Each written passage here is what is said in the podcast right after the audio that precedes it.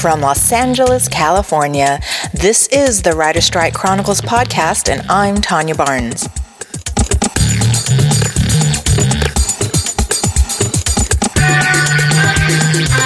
Hello, everybody. Today is Wednesday, December 5th, 2007, day number 30 of the Writer's Strike. In today's episode, I meet up with strike captain Bill Froelich at the picket lines at the CBS Radford lot in Studio City. Just a little backstory about this episode before we begin. Bill and I began this conversation talking about democracy, a free press, and the state of labor and management today. We gabbed for about a good 10 minutes or more before I even got around to learning what his name was or what his thoughts and experiences were relevant to the writer's strike. Now, I'm not a writer and I'm not a journalist. I really am just a nobody. But instinctually, I felt it would be better from a storytelling perspective to establish Bill's affiliation with the Guild and work within Hollywood before moving on to other topics so I rearranged the audio to reflect that. We'll start with this introduction. Well, my name is Bill Froelich, and I'm a member of the Writers Guild and the Directors Guild and the Screen Actors Guild. Oh, wow. I'm a writer, director, and producer. I've been a member of the Writers Guild since 1979 and a member of the Directors Guild and Screen Actors Guild since 1989. I've done a number of television movies and TV pilots. I've done a lot of television series. I've been a showrunner or co showrunner on a number of series from MacGyver to Outer Limits to Poltergeist the Legacy, and worked on shows such as The Sentinel and Scarecrow and Mrs. King. So I, have been around for a while, getting in and out of trouble, as, as they say. And my feelings on this particular negotiations and this strike is that this really, I have been involved in all the various negotiations or strike activities since I've been a member of the Guild. And I was present during the 1988 strike, which was the last major strike, which did not go as well as we all wanted. We did not get a very good deal, but the Guild was not as united mm. in 1988. There was real dissension within the Guild. That's a key difference now. Why is that different today? There's real solidarity and two thirds of the people who are in the Writers Guild right now were not members in 1988, and they have learned the lessons of the past. They have they and they know the importance because they know the difference that this concerns the internet and the future in a very big way, and they can see the writing on the wall. They can read the writing on the wall. They're writers. it's revolutionary. and, and they realize that this this is the future, and they're being asked to not be part of it. So they to contribute to it, but not sustain themselves from it. Exactly, and I mean that's patently unfair. And so they realize that this is the time to take a stand. If we don't take a stand now, the Hollywood entertainment business as we've known it will probably disappear. Now, that sounds like an exaggerated statement, but that's how important this contract dispute is. And that's why management doesn't want to give us anything because they're trying to control it all as, as opposed to trying to share fairly. And that's all we want is a fair contract. And when we have a fair contract, we will go back. And one of the differences, big, big differences between this time and 1988 is the Guild is really, really united. And we are not going back until there is a fair contract. Okay, so now you know who Bill Froelich is. Coming up, we'll be discussing the free press, a healthy democracy, and the role of journalism today. We'll also touch upon the significance of the writer's strike as it pertains to labor and management in the 21st century. Before we begin, I just want to give you my take. It's the job of a journalist to get at the truth and to keep watch against abuses of power. Citizen journalism is the act of citizens playing an active role in the process of collecting, reporting, analyzing, and disseminating news and information, according to the report We Media How Audiences Are Shaping the Future of News and Information by Shayne Bowman and Chris Willis. They go on to say, quote, the intent of this participation is to provide independent, reliable, accurate, wide ranging, and relevant information that a democracy requires. Unquote. Now, if you've been listening to past episodes of this podcast, you'll know that I have a cynical view towards big media conglomerates owning news outlets and controlling the flow of news and information. And in this upcoming discussion with Bill, You'll hear his disdain as newspapers, TV, and radio is run by the conglomerates and are fixated on profits. Bill went on to say some nice things about the work I'm doing through these podcasts. And what I'm trying to do here is to give voice to the men and women affected by the writer's strike and to tell this story from the bottom up. My only concern is that one cannot rely solely on amateurs such as myself who has no experience or training in news reporting. Such news would not have the checks and source confirmation as professional and known news organizations. To me, the main issue is accuracy. Andrew Keen, the author of The Cult of the Amateur, says when anonymous bloggers and videographers, unconstrained by professional standards or editorial filters, can alter the public debate and manipulate public opinion, truth becomes a commodity to be bought, sold, packaged, and reinvented. Hmm. Then again, the same can be said for mainstream media as controlled by the conglomerates. Okay, enough about me and my opinions. Let's continue our interview with Bill Froelich. I mean, there was, I was just catching up with some back articles in uh, some of the trade papers. In the Hollywood Reporter, there was an interesting interview with Dan Rather talking about, uh, they were asking him about the current lawsuit he has with CBS, but he was also talking about the fact that the journalistic standards have really fallen down in our country. And the free press that we have always felt that we have had is something that, as a free democratic society, we rely upon because a democracy is not going to function properly if the population is not informed and educated and alert as to what is going on. And if we are not getting the full story or the true story because of how things are being reported, or more importantly, not reported, underreported, underreported exactly in the press, that's a real danger. And this particular strike here, the strike of the Writers Guild, is not just obviously important for the Writers Guild. I mean, there are other unions that will be directly affected. Screen Actors Guild and Directors Guild will end up with deals very similar to whatever we're able to, to get.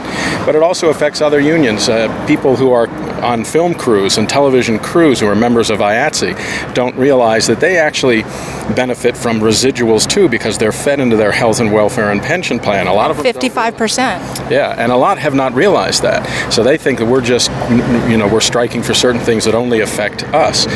But as the president of the AFL CIO said recently this year, this strike is the first important strike between labor and management for the 21st century. And that's not just within the entertainment business, but within our culture countrywide and probably worldwide because there is quite a gap between management and labor right now. The people at the very top, that's why you see people like Lee Raymond, the former CEO of, of Mobil Oil, walks away with a severance package of over $400 million. And Paul O'Neill, who just recently uh, left Merrill Lynch, actually was asked to leave because he almost ran him into the ground. He walked away with uh, close to 141 million. So we're seeing such a difference between the very top, and the greed is just um, increasing almost exponentially. There's been an interesting fact that in the Writers Guild, we have not gotten anything of importance without either striking or threatening to strike. So it works. So it does work. It's painful, it's uh, financially painful for people, and the writers are very aware that this strike is affecting many other people other than writers. There are over 200 television productions, and right now all but 12 have been shut down, and we are fully aware that that means a lot of other people are not working. And we look at this as saying this is where everybody has to come together because management is, is the one that is they don't want to give us anything. And if they don't want to give the writers anything, or the actors or the directors, they're not going to be interested in giving any other employee anything that's fair either. And this is basically coming from the people who are at the very top, who want to control far more of the money, put more of it in their pocket. Because if right now they gave the Writers Guild everything that we put on the table, and then subsequently gave the Directors Guild something similar, which they would have to, and then give SAG the proper formula that they would normally get, it wouldn't even put a dent in their profits. And this is the thing that is so irritating to the members of all the unions is that there isn't a sense of fair play. There isn't a sense of wanting to properly share, just hang on to it all themselves. They come up with the excuses of saying, well, the production costs are going through the roof and we're not making the, you know, the money that we normally make and yet we look at their pronouncements of the revenue they're bringing in and what they tout to Wall Street and they're making a they're making, making a mint. Yeah. Billions and and they're very proud of that. And yet, when they turn around and talk to us, they cry poverty. So they're trying to have it both ways. And the thing that I find interesting or fascinating from a humanitarian standpoint in the year 2007 is that there is such a lack of interest in supporting the people who are making the companies wealthy, and that there is a lack of interest in finding some kind of fair balance because it's very clear that the Writers Guild, Screen Actors Guild, the Directors Guild, as far as this contract situation is concerned, we want and need the companies to be healthy. We don't want to run them into the ground by taking more than our fair share because if the companies are healthy, we'll be able to continue to all be working and make movies and television shows. We just want a fair share. And the internet is where a lot of this is going to be moving. That's the main point of this strike is to try to get a fair deal for how the internet's going to work. Well, yeah, and then now with the internet and net neutrality, it could even shut that down and well, affect the democracy of the internet. Yeah, they are. They're, they're trying every way they can think of, whether through Congress or otherwise, to find ways to control the distribution pipeline of the internet. And that's not something that ultimately they're going to be able to control because it's a it's too wild a beast at this point, and it's it's too large. But it is going to be the distribution pipeline of the future. Certainly, in the not too distant future basically just right around the corner, the way we receive television and the internet are probably going to merge until they're almost basically one and the same. It's a hybrid. And that's at the heart of this strike at the moment because they are trying to find the they meaning management, the alliance, the AMPTP, the Alliance of Motion Picture Television Producers, are trying to find a way to get rid of residuals by rerunning everything on the internet and not having to pay for it, and thereby they get rid of residuals.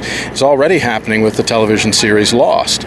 Those episodes are not really rerunning on television, so the writers and the actors and directors get no residuals from those reruns because they're only found on the internet. And right now, the internet is free for that because the companies are not paying the writers for the use of the content. However, they are deriving profits for, through ads. They certainly are. They're getting a lot of profits for ads, and one of the things that they've been trying to tell us is, well, well, these are just promotional runs, but by definition, that is not what promotion has ever been in practice or in theory or definition, because promotion never involved receiving ad revenue promotion was just that. When promotions were run on the network or promotions were run, there was you did not receive any income for them. They were what the. They also didn't show the entire show. That's exactly right. Yeah, and now they're trying to say we're going to run the entire show with as ads. with ads, which we will receive all the income from, and you will share in none of it, and but we're only calling this promotion because we're trying to generate more eyeballs to go to the television screen. Well, you know, that is a very interesting economic sleight of hand. In fact, uh, you know, it's an old joke that the most creative writing is, is done by the accountants in, in the business. and, and, that's what they are, uh, you know, that's what they're working on. So there are very serious financial concerns here, but above and beyond that, the other concern is how is management and labor going to deal with each other, and are they is labor going to be taken seriously? And there is really just an amazing gap right now that needs to be closed. How does this strike, the writer strike, affect Middle America? Probably in several ways. It's from a financial standpoint, it certainly has an impact with those people who are tangential to the entertainment business because a lot of people are going to be out of work, so people won't be buying some of the extra things they might be buying. People like me. And exactly, and and people won't be maybe going to some of the restaurants they would normally go to, or so it it does have a ripple effect. But in Middle America, across the country, the things that people should be aware of is that it they will certainly not be getting the same level of, of entertainment. And as we started talking about from the journalist standpoint, one of the problems that we're already seeing for middle America, for all of America, is that the news divisions of the networks and not just the broadcast networks, but the cable networks, have now also be, they they are required to make a profit. Whereas in times past, they did not necessarily have to make a profit. They were a loss leader. They were there for the prestige. They were there to inform. They were there to to keep the public informed as to as to what was going on, and they were pretty class operations.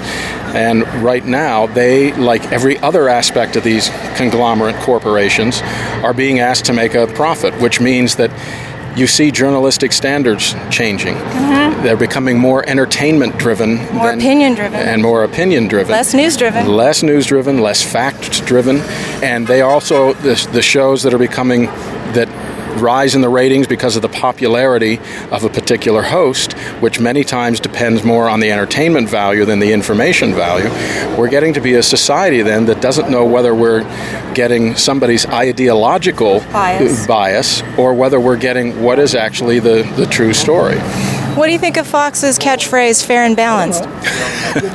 I think it's some of the best comedy on television.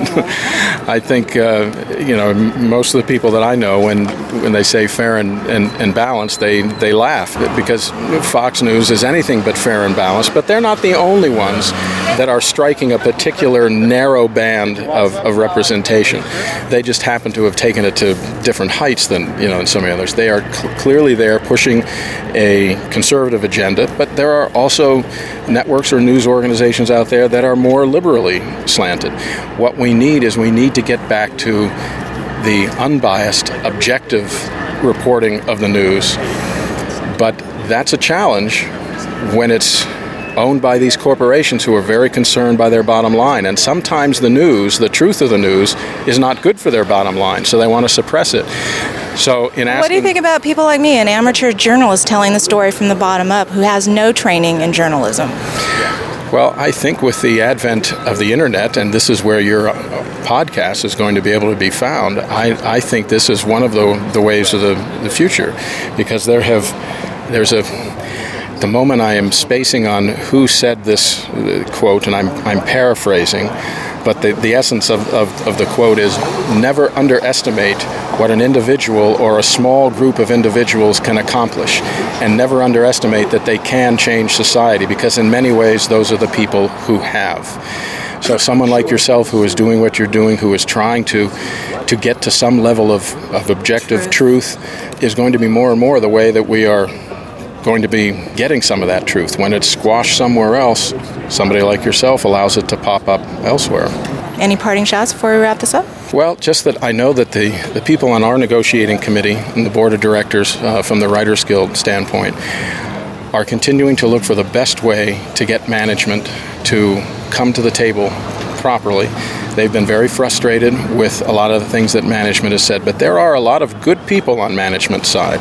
There are people at the top of, of these companies who do have a good vision for the future, but they are working within a system that at the moment is conspiring against that coming out. So hopefully, as we continue towards the holidays, cooler heads will prevail, and there's a decent shot we might actually be able to have a negotiated contract by the end of this year that's the hope, and there's a real possibility of that, and they're working real hard to get that. Thank you very much for your time. Yeah, great. Thank you for your time.